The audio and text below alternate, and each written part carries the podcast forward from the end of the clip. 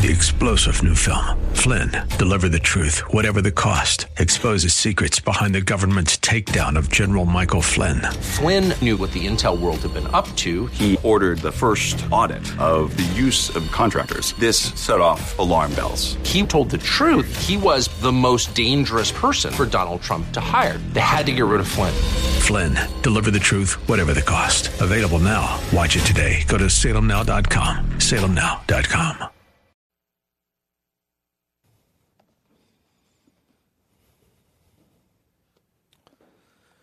I want to begin this morning by making a statement which I began with last Sunday. And that is, we know that everyone in the world lives for something. Everyone is compelled by something. Everyone finds something to be the center of their universe. It's why they get up in the morning. It's why they go to work. It's why they do what they do. It consumes their thoughts. It consumes their lives. It consumes their time. It consumes their checkbook. And out there we have the usual suspects. It's fame, it's fortune, it's happiness, it's maybe something that's just temporary or seasonal, like the end of COVID, getting vaccinated, getting others vaccinated. For us in here, it is the gospel. We are compelled by the gospel. We preach the gospel. We live the gospel. It is because of the gospel that we know Christ. We will see Christ. We will be with him forever. But I want to add an additional question to how we began this morning, or last morning rather. And that is, you can tell truly what is the center of someone's universe, what compels them, and how much it compels them by asking how far are they willing to go. If it's just how they vote, doesn't really compel them.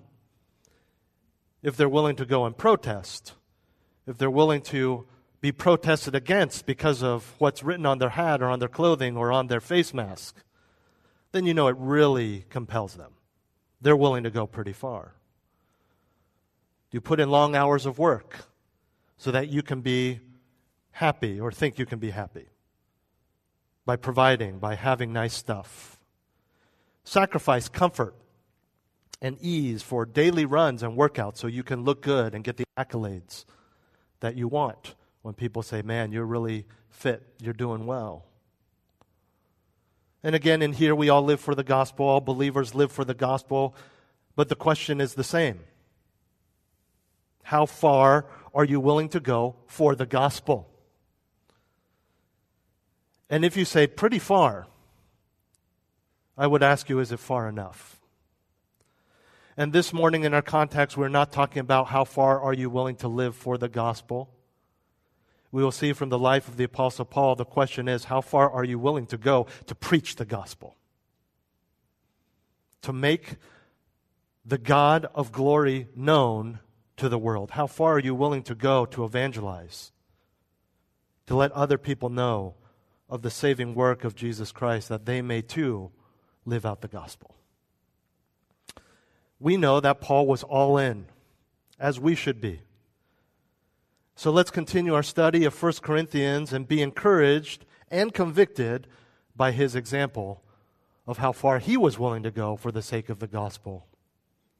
Turn with me to chapter 9 of 1 Corinthians.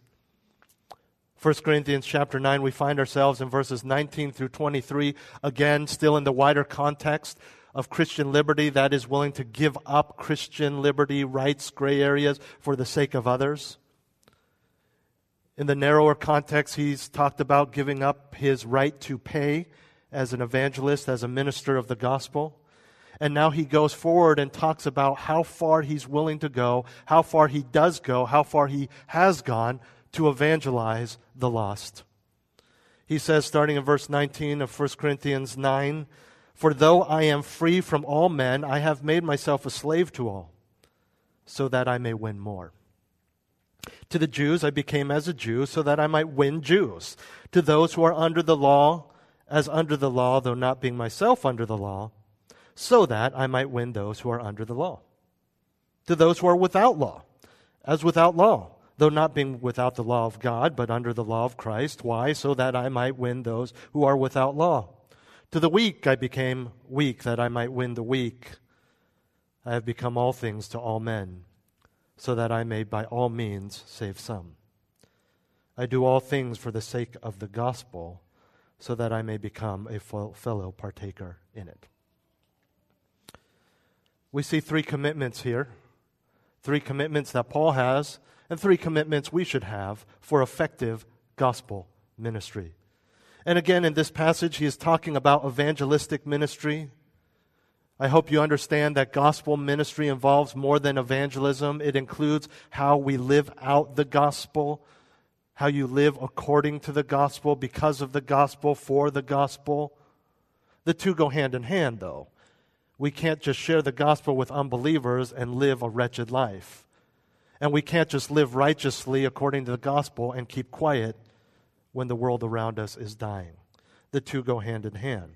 And as we unpack these, understand that it would be impossible for Paul or anyone to make these types of commitments in evangelism, in gospel ministry, if he wasn't first sold out to the gospel, for the gospel, and living in light of the gospel.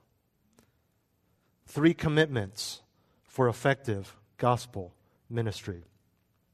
The first commitment he has made, and the first commitment we should make, make is intentional, intentional slavery.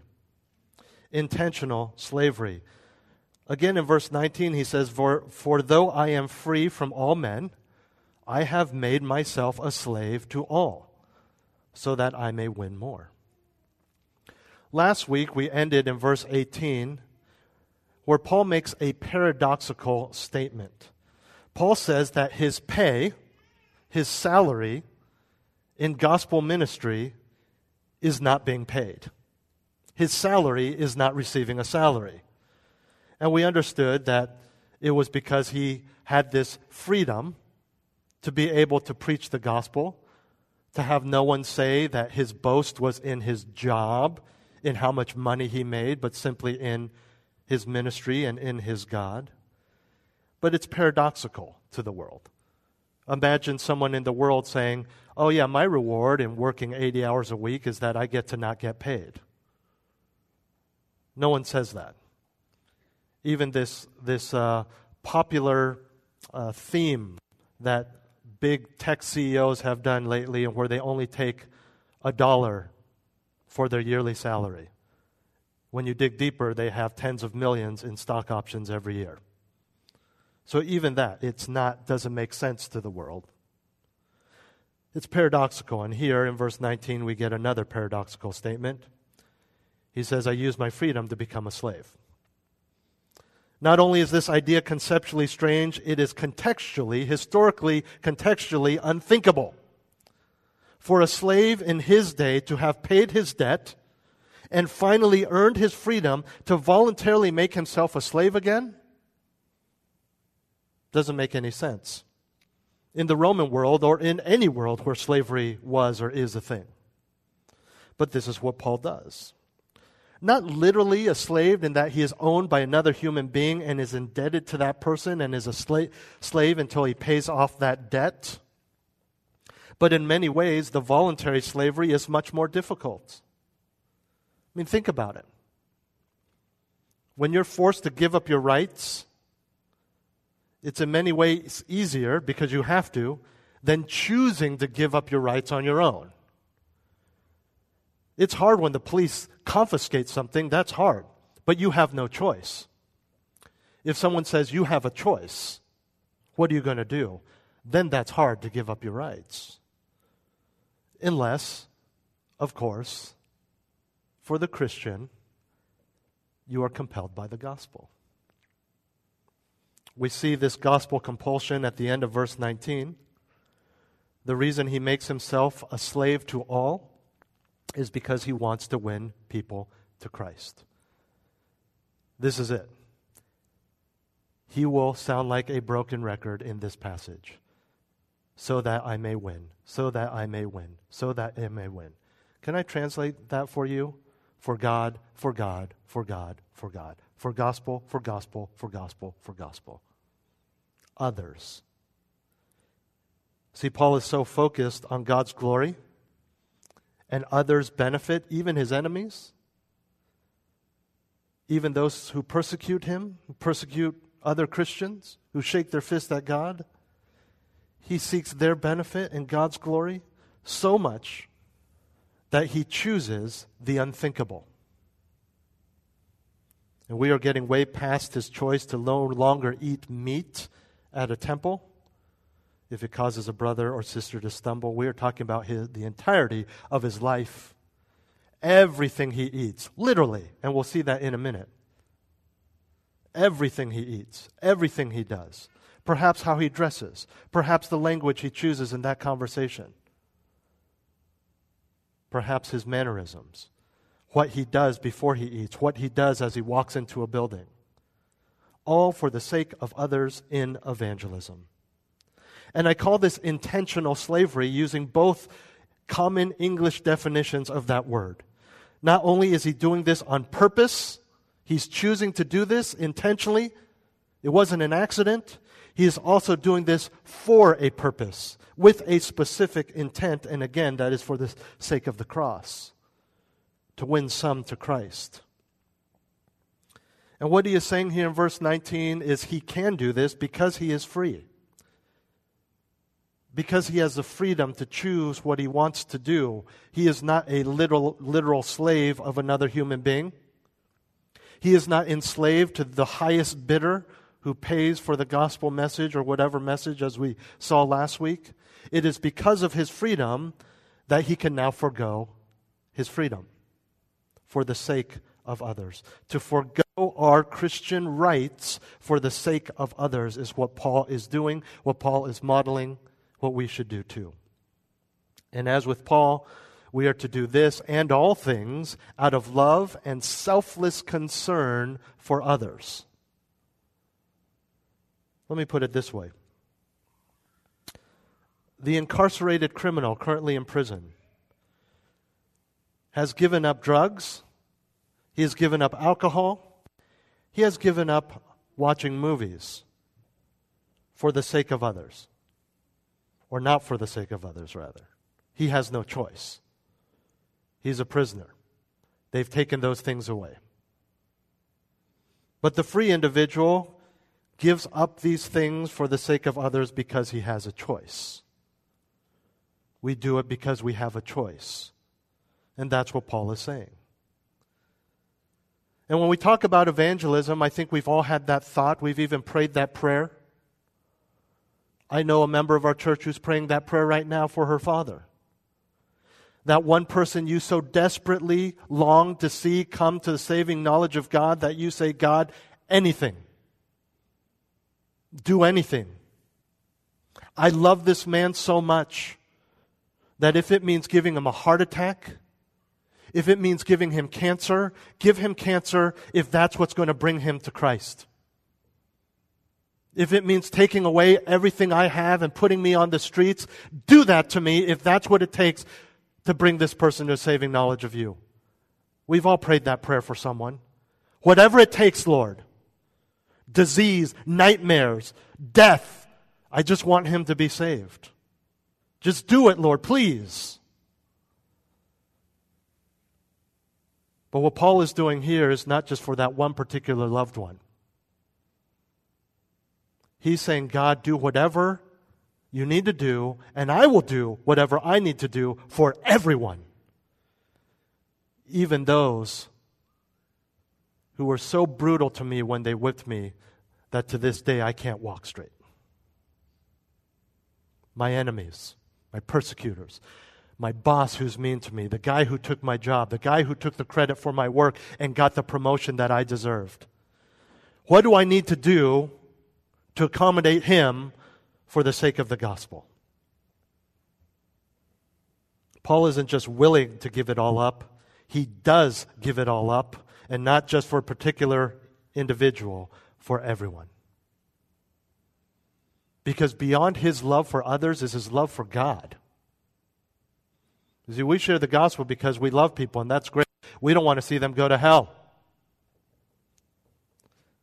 But what's going to make the difference is not just that person not going to hell and your desire for that, but to desire even more than that God's glory through the salvation of unbelievers.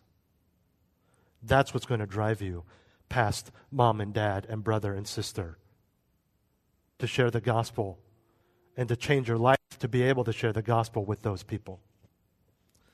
And to fully understand the depth of what he's saying and how he lives his life, let me state the obvious. The difference in Roman times between a literal slave and a literal free man was that the former had no rights, whereas the free man did. But because of his love for all men, and more so his love for God, he willingly extinguished that very significant difference.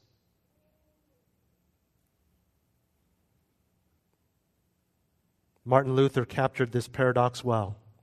Same man, same breath, wrote this A Christian man is a free lord over all things and subject to nobody. A Christian man is a ministering servant in all things and subject to everybody. That's what Paul is saying here. But because he is free, because we are subject to no man, we are subject only to God, it is because of that that we are to choose to be subject to everybody. And this helps us understand the paradox. Both are true. And in our next point, Paul expounds on what he has just said in verse 19, as well as Luther's commentary on that verse. And so if you're a little confused on how, to, how that plays out in your life, what does this mean? Let's go to commitment number two for effective evangelistic ministry or gospel ministry inclusive service. Inclusive service. That is, your service is to include everyone. Like, yeah, I understand what you mean. My BSF group, Grace Church of the Bay. No, no, no. Everyone. Everyone. Look at verses 20 through the beginning of verse 22. To the Jews I became as a Jew so that I might win Jews. To those who are under the law as under the law, though not being myself under the law. Why? So that I might win those who are under the law. To those who are without law as without law, though not being without the law of God, but under the law of Christ, so that I might win those without law. To the weak I became weak, that I might win the weak. Now, there are several groups that Paul talks about here. They do not translate directly here. We're not just talking about just primarily uh, as a, a major group sharing the gospel with Jews here. You understand he's talking about his life. This translates loosely to all people in our lives, but let's break this down. There are several groups that Paul mentions here as, as examples of what he means when he says, I make myself a slave to all. These are all very different groups or types of people that existed in his day that he would have interacted with, seen in the marketplace, sold tents to. But as you'll notice, the goal is always the same to win them to Christ. Not for a raise, not to look good, not to get into that club, to win them for Christ. First, he says to the Jews, I became as a Jew so that I might win Jews. He is Jewish. He says, I became as a Jew. Right? He is ethnically a Jew. This is his nationality. This is his race.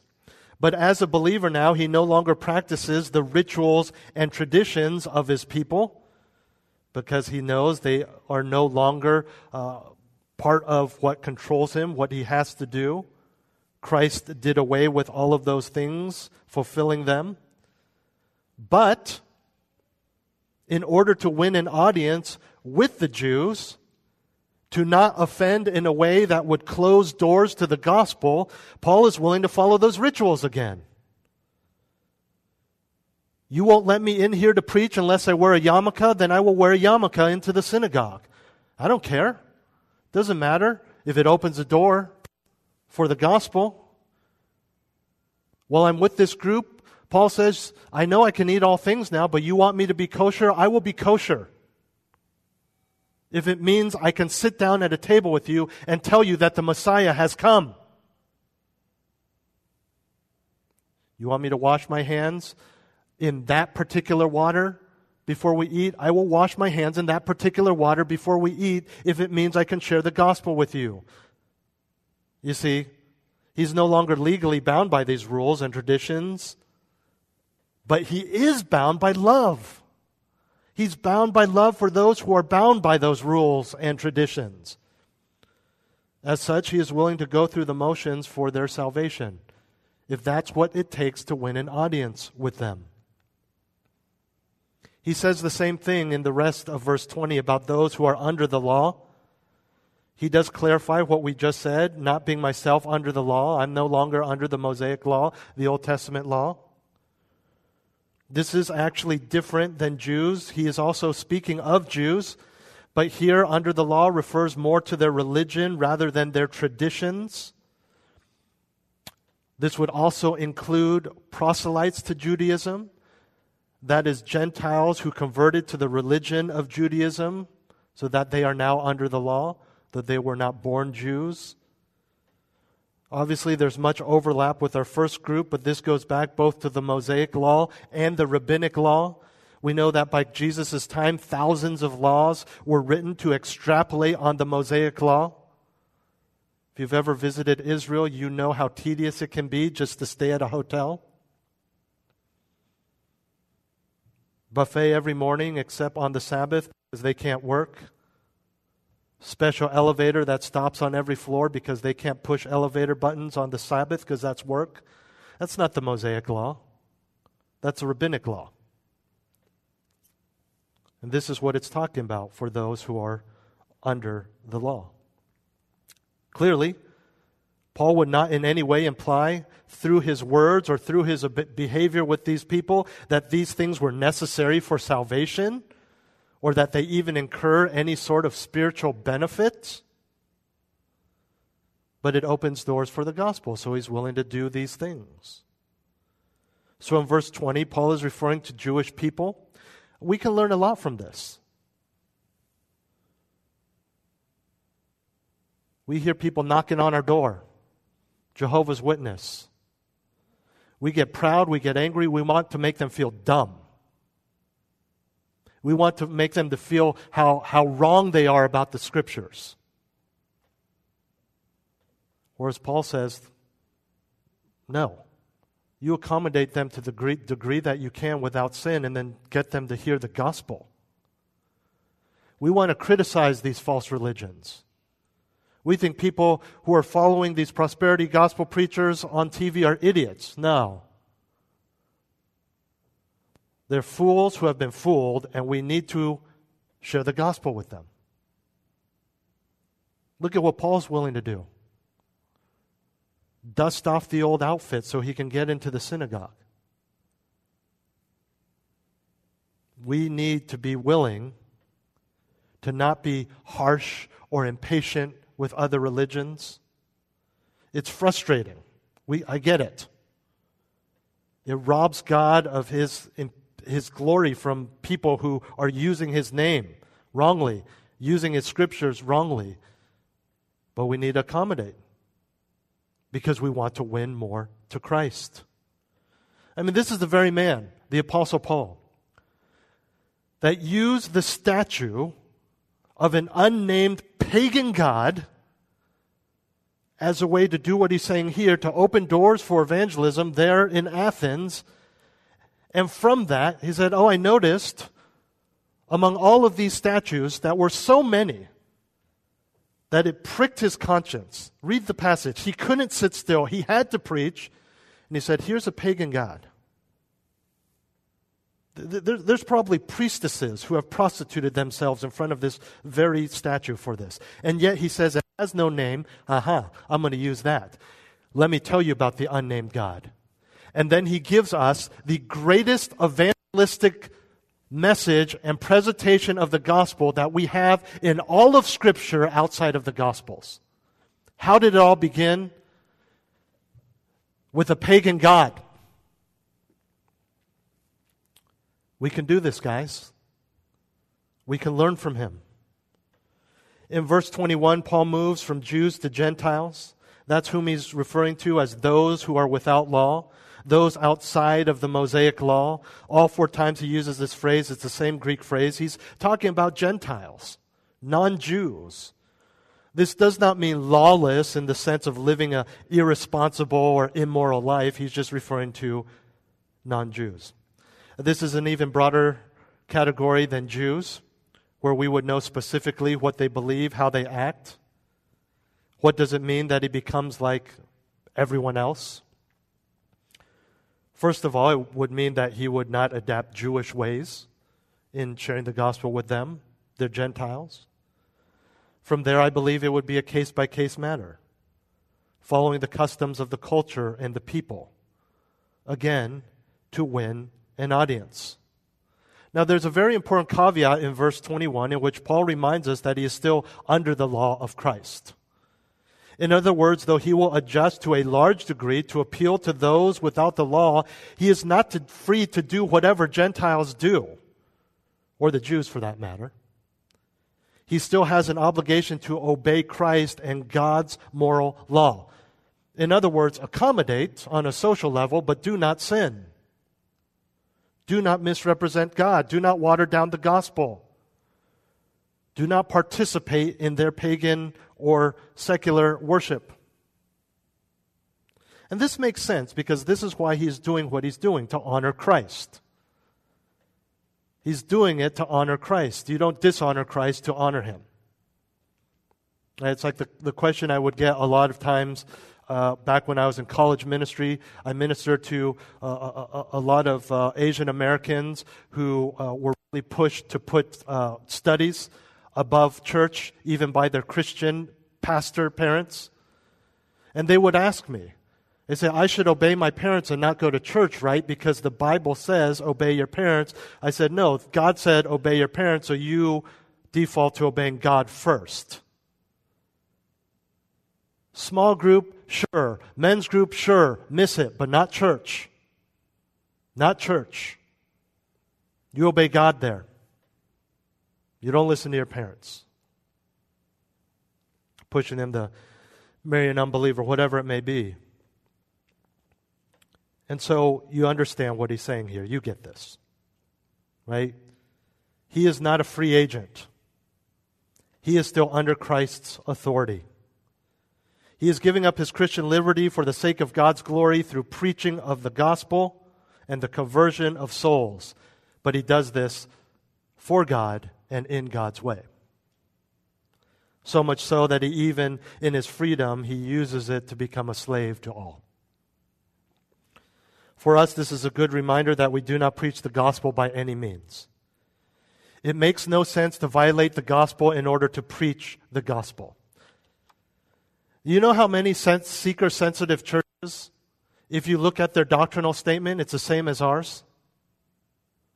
It's shocking because none of that comes through in the sermons, and they justify watering things down, avoid, avoiding major th- uh, parts of the gospel and theological tenets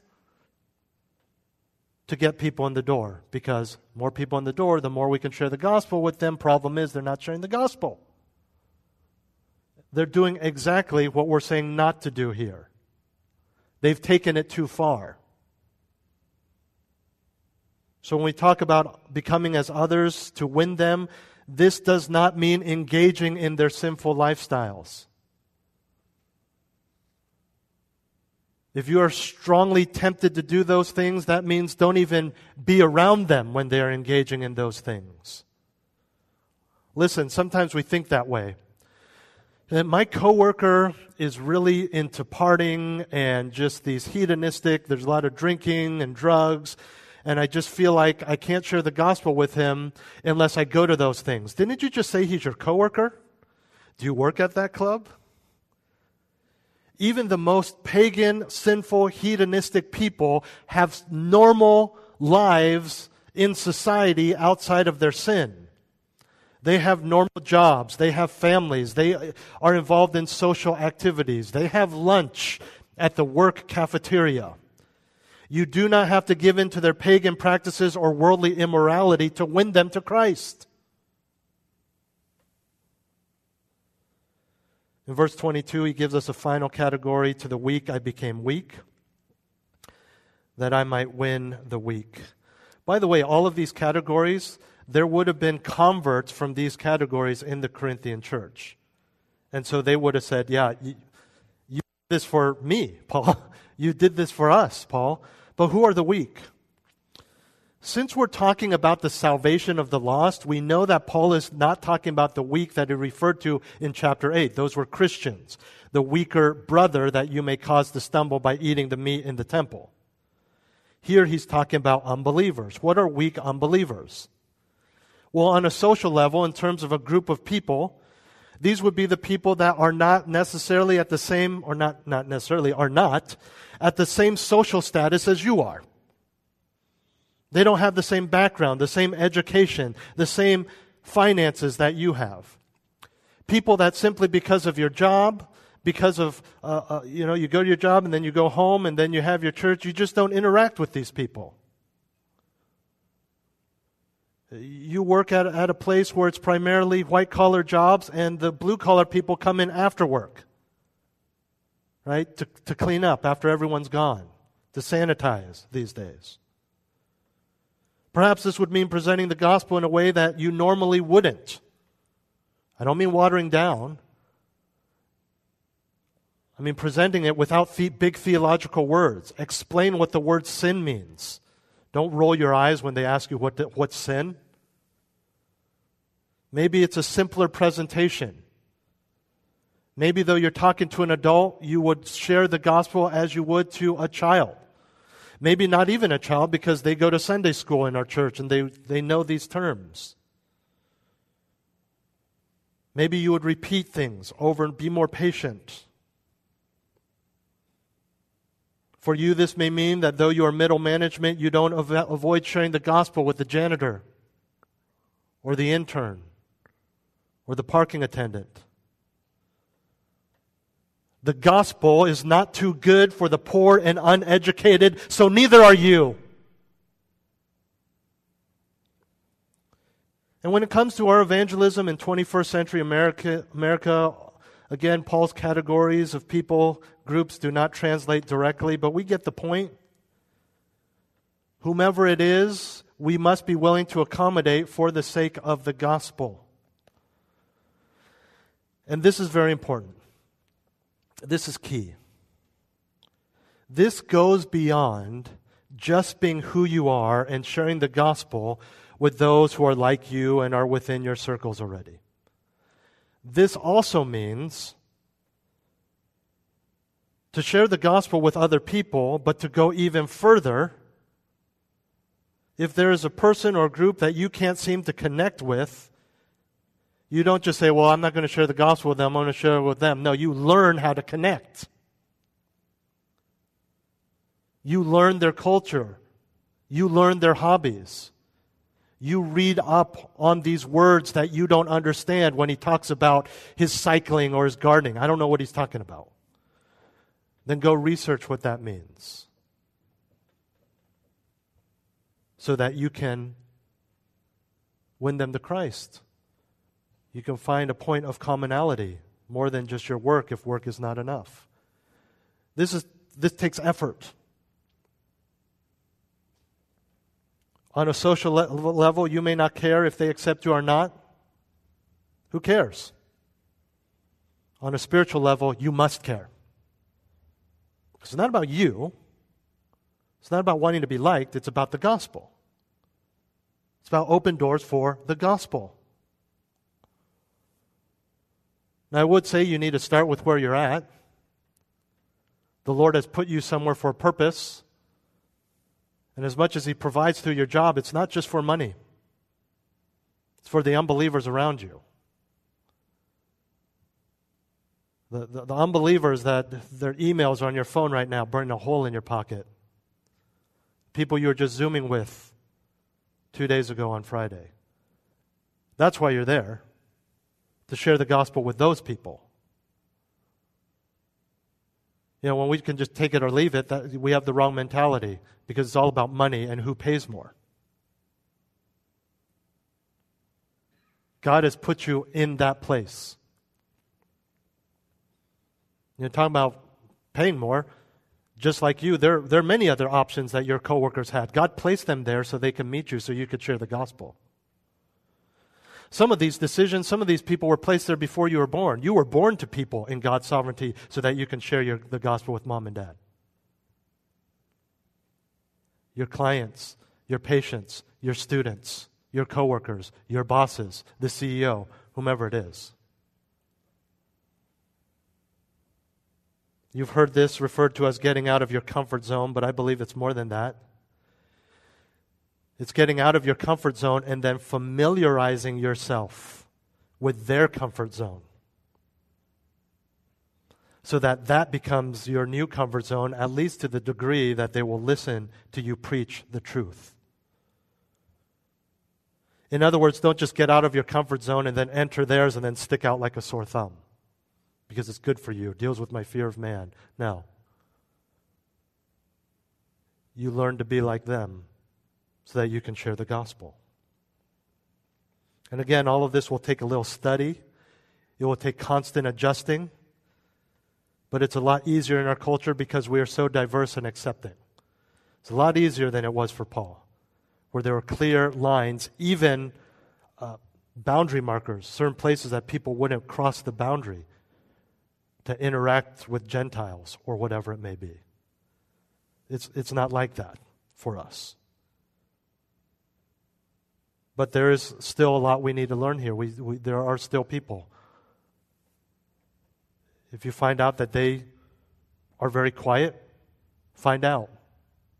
Does it make it uncomfortable that you feel the need to fill in the silence? Or do they like that because they know they're quiet? I don't care how you feel. They want you to wear a mask. Wear a mask. Because it goes beyond social and political issues. It goes beyond your health and your life and death. We're talking about eternal souls. Take your time, look, observe, and then preach. See, sometimes there are groups, right? We think this ended in high school, but it didn't. There are groups that we want to be a part of and we feel like we're outside of. And we may want to apply this, and sometimes we get into that group and we feel so good we forget we did for the gospel, and you don't want to risk, jeopardize your placement in the in crowd by preaching the gospel. Don't forget why you did that. It's easier in this country, but there are foreigners. They're different people.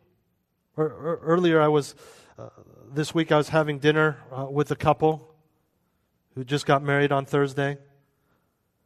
And they even said it's very different groom, now husband, is from Texas. Very different, right? When the waiter comes up to you, hey, how you doing? You say, hey, uh, I'll take the uh, app, this app, right? They don't really care. But she told me she had an experience in Texas where the waiter said, "Hey, how you doing?" She said, "Hey," start giving the order, and, and the waiter goes, "I said, how are you doing?" Because there they actually want to know. Here we don't. It's another way of saying hi. Learn that. Many of you know that I lived in Albania for a few years, and visited several times before that. And one of the one of the things about being a good missionary is you spend a lot of time learning the language. Even if they speak English, you learn the language for their sake and you learn their culture. And a lot of things in other cultures are very rude, as opposed to us where we're, we're used to all different, you know, melting pot. Uh, we may still get offended, but we, we're more understanding, especially in a country that was so closed and they don't have a lot of foreigners because no one wants to go there. They just don't know that there's other ways of doing things, and so you, you learn. And one of the things that you do is uh, after someone passes away, this is a very this is a country with not much hope okay because of their history because of their poverty because everyone wants to get out but it's hard to get out so unlike for Christians, and even to a certain degree, unbelievers in our country who, who, who celebrate life when someone dies, when someone dies there, it's really bad. It's just dark. It's hopeless. I know a couple, unfortunately, good friend of mine. I was a groomsman in his wedding. He moved to America. He passed away in his 30s. And after that, his parents never left the apartment again in Albania. Didn't leave the apartment again.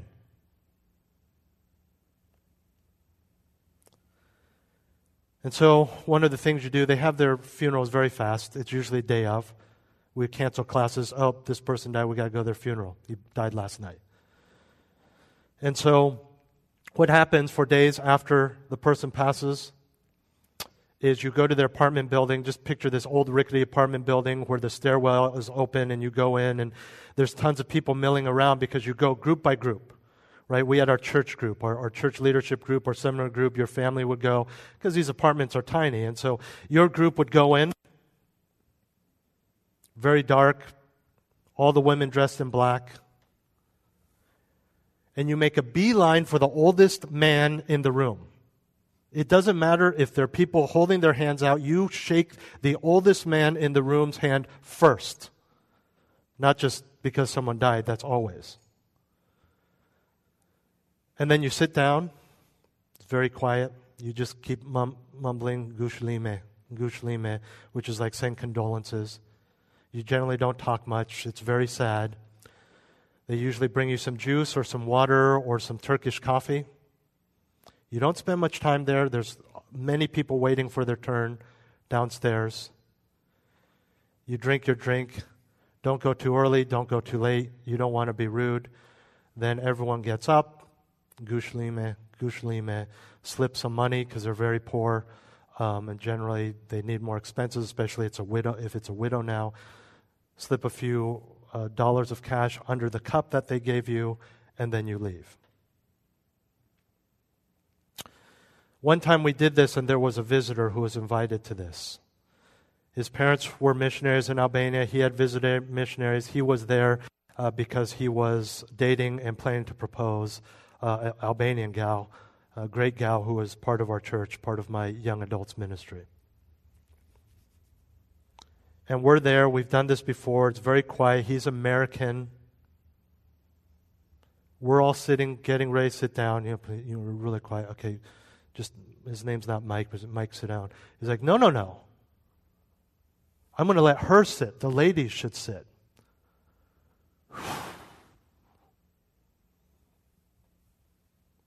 Because he brought his American culture in. These people are mourning. And you're going to make waves because you want to be what you consider chivalrous, which they do not, by the way. And I know that bothers some of us because in America, the chivalry. Women sit down, you, you know, we got to be chivalrous. But that's rude there. You're rude if you do that there. And in fact, if you still think that's you should still do that, you're probably a little arrogant thinking that our way is the right way, that what you think is right is the right way. That's our culture. Well, we're Americans. Our culture must be right, right? Wrong. If you have ever traveled outside of America, I guarantee you, you have offended people. But if you have stayed in the tourist areas, they don't care. They accommodate it. They're going to talk behind your back in their own language, but you have offended them. and it started with asking for an English menu. Are you kidding me? Come on. They all have them in the big tourist spots. We walk around with our backpacks and our shorts, and you look around, no one wears shorts. No adults wear shorts in this country. They definitely don't wear backpacks right? Depending on where you go. But we're American. We do what we want. We're loud. You know, we don't even notice that everyone's quiet in the restaurant except for the Americans because it's rude to be loud in public places. We don't care. We're American. And this is what we bring into our evangelism with other Americans. My way is the right way. It's the gospel. It doesn't matter. It's the gospel. It does matter. And this brings up a good point. No matter how right you feel it is, you cannot make social and cultural issues more important than the difference between heaven and hell.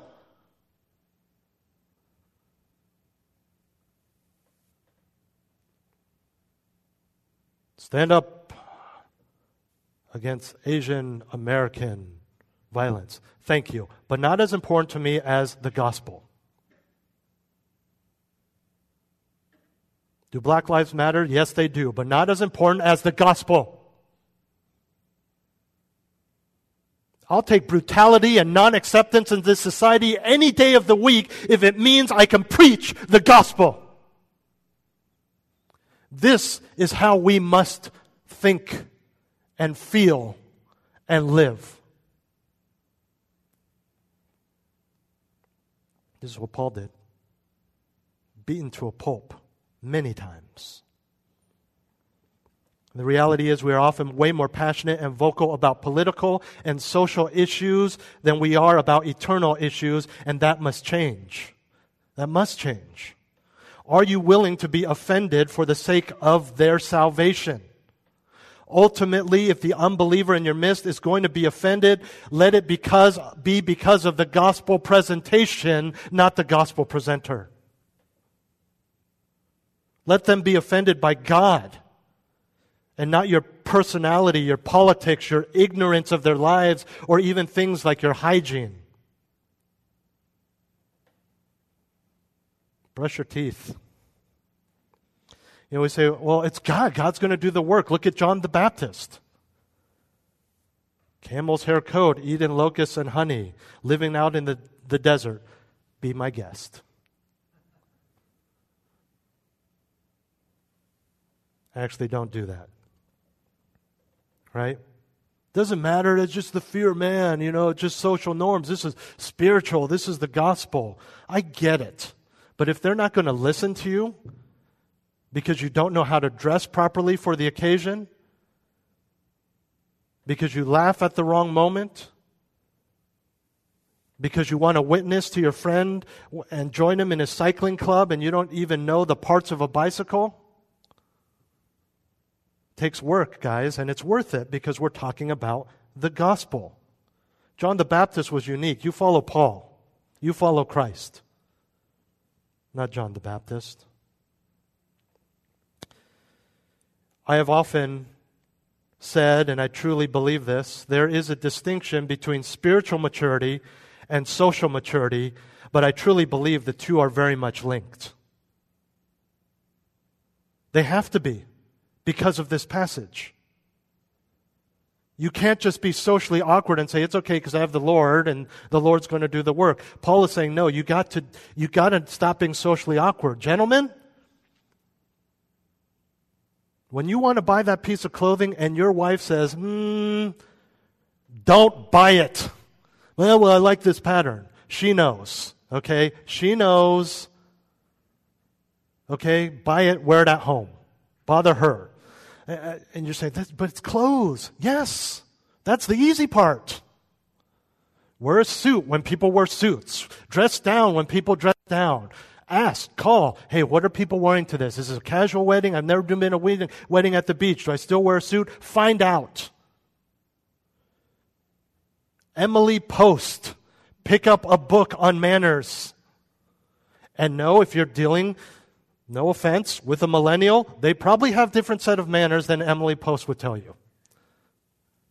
But if you're talking about someone who cares about these things, if you're talking about someone who just moved here and works now there and he's from the UK, find out. Learn. Eat, don't eat. Speak, don't speak. Use their lingo. Do it well. Inclusive service. This is for everyone. Finally, real quickly, we've seen the intentional slavery, the inclusive service. The final commitment is immeasurable sacrifice. Look at the end of verse 22 and verse 23. I have become all things to all men so that I may by all means save some.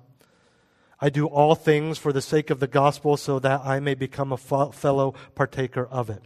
The end of verse 22 summarizes the extent to which Paul goes for the sake of the gospel. He says, all things, all men, all means. And again in verse 23, I do all things for the sake of the gospel. This is my life, he says. And though this seems like a lot, it's, a, it's simply a small reflection of the Lord Himself, the Lord that we serve. Jesus became what we are so that He could save. Paul is simply doing the same to the degree that his finite human abilities allow him. Mark 10:45 For even the son of man did not come to be served but to serve and to give his life a ransom for many. Luke 22, 26 through 27. The one who is the greatest among you must become like the youngest, and the leader like the servant. For he who for who is greater, the one who reclines at the table or the one who serves? Is it not the one who reclines at the table? But I, Jesus says, am among you as the one who serves. This is what biblical love does. It does everything possible within the bounds of Scripture for the sake of others. And look at the return in his investment in verse 22. All things in exchange for some. In our world, that's a bad return. That's a bad investment. But in God's kingdom, the effort and sacrifice is worth it, especially when you take into consideration God's glory and His sovereignty. And I'll mention this, as I've mentioned before, obeying as a believer, glorifying God in evangelism has nothing to do with converts because you don't do that. You want to glorify God in evangelism? Evangelize. He will convert if he wants to convert. If they're elect, they're elect. Our job is to present and present in this way. At the end of our passage, Paul explains that he does all so that this uh, does all of this so that he may quote become a fellow partaker in it, it being the gospel, literally to become a co-partner with others in the gospel. The idea is that he is sharing in the blessings of the gospel with others, which is how the NIV and ESV translate it. By making the gospel known and seeing it work in the lives of others, we find a fellowship with those others. And in turn, as others are helped and blessed, so our own joy and blessing increases.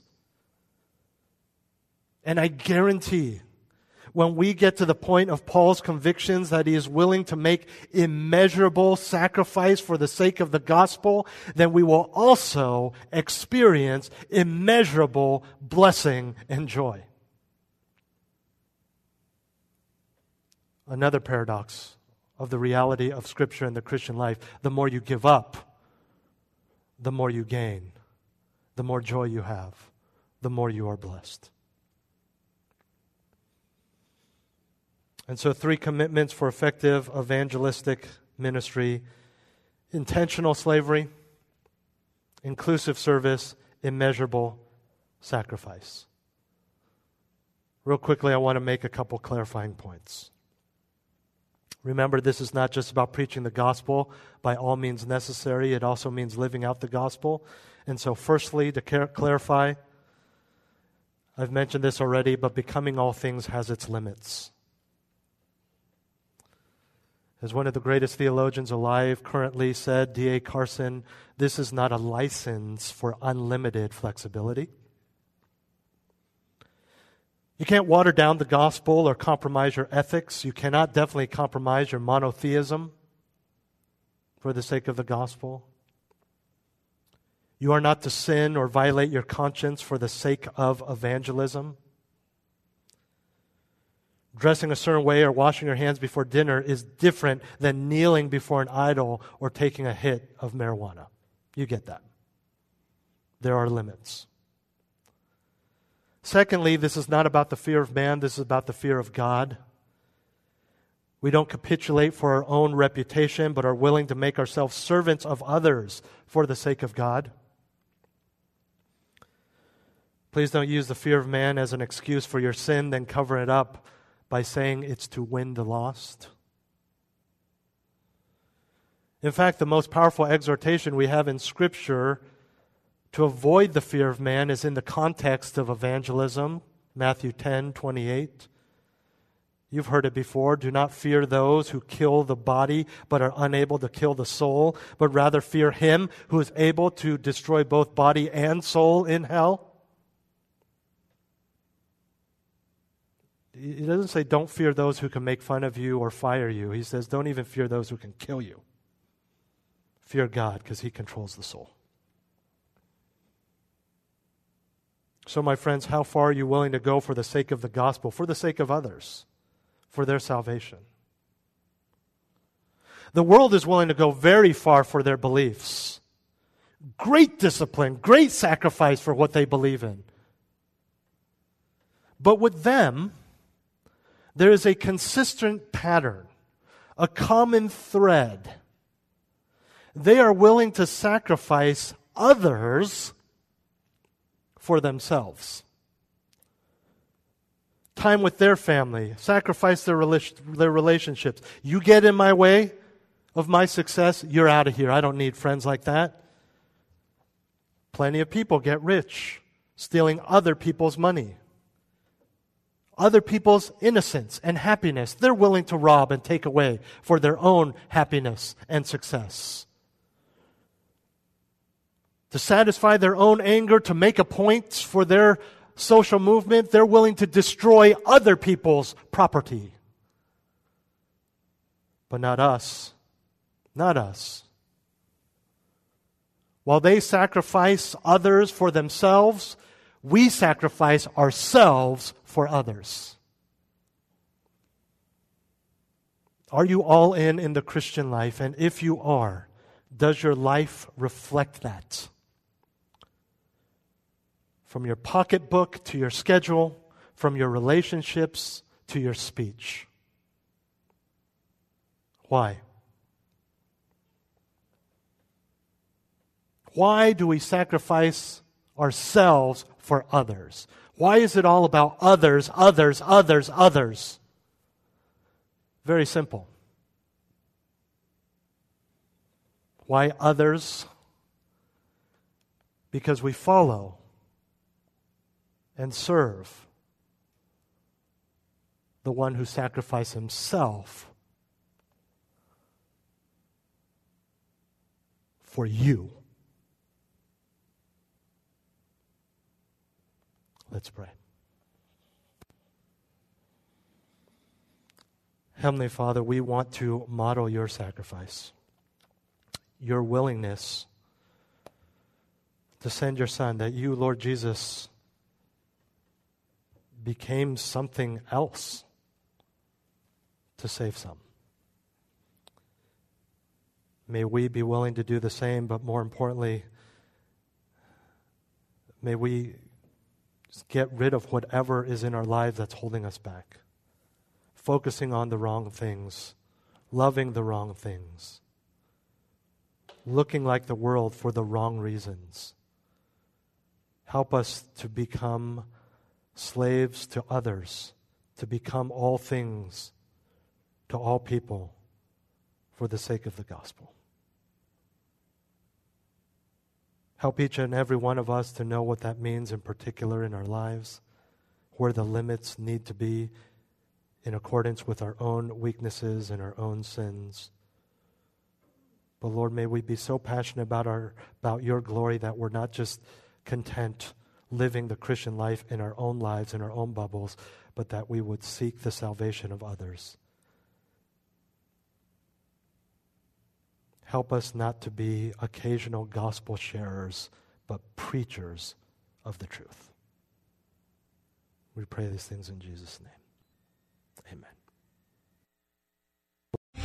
Three star general Michael J. Flynn, head of the Pentagon Intelligence Agency, knew all the government's dirty secrets. He was one of the most respected generals in the military. Flynn knew what the intel world had been up to, he understood its funding. He ordered the first audit of the use of contractors. This set off alarm bells. The explosive new documentary, Flynn, Deliver the Truth, Whatever the Cost, and covers the facts behind this scandal. Flynn told the truth. He was the most dangerous person for Donald Trump to hire. I find out the worst enemy that I'm going to face in my life is right here in America. They took my assessment and they wanted me to change it. And I was like, I'm not changing it. They had to get rid of Flynn with in depth interviews, archival footage, and never before seen personal records of the man behind the headlines. I just felt like I was drowning. Flynn, deliver the truth, whatever the cost. Available now. Watch it today. Go to salemnow.com. Salemnow.com.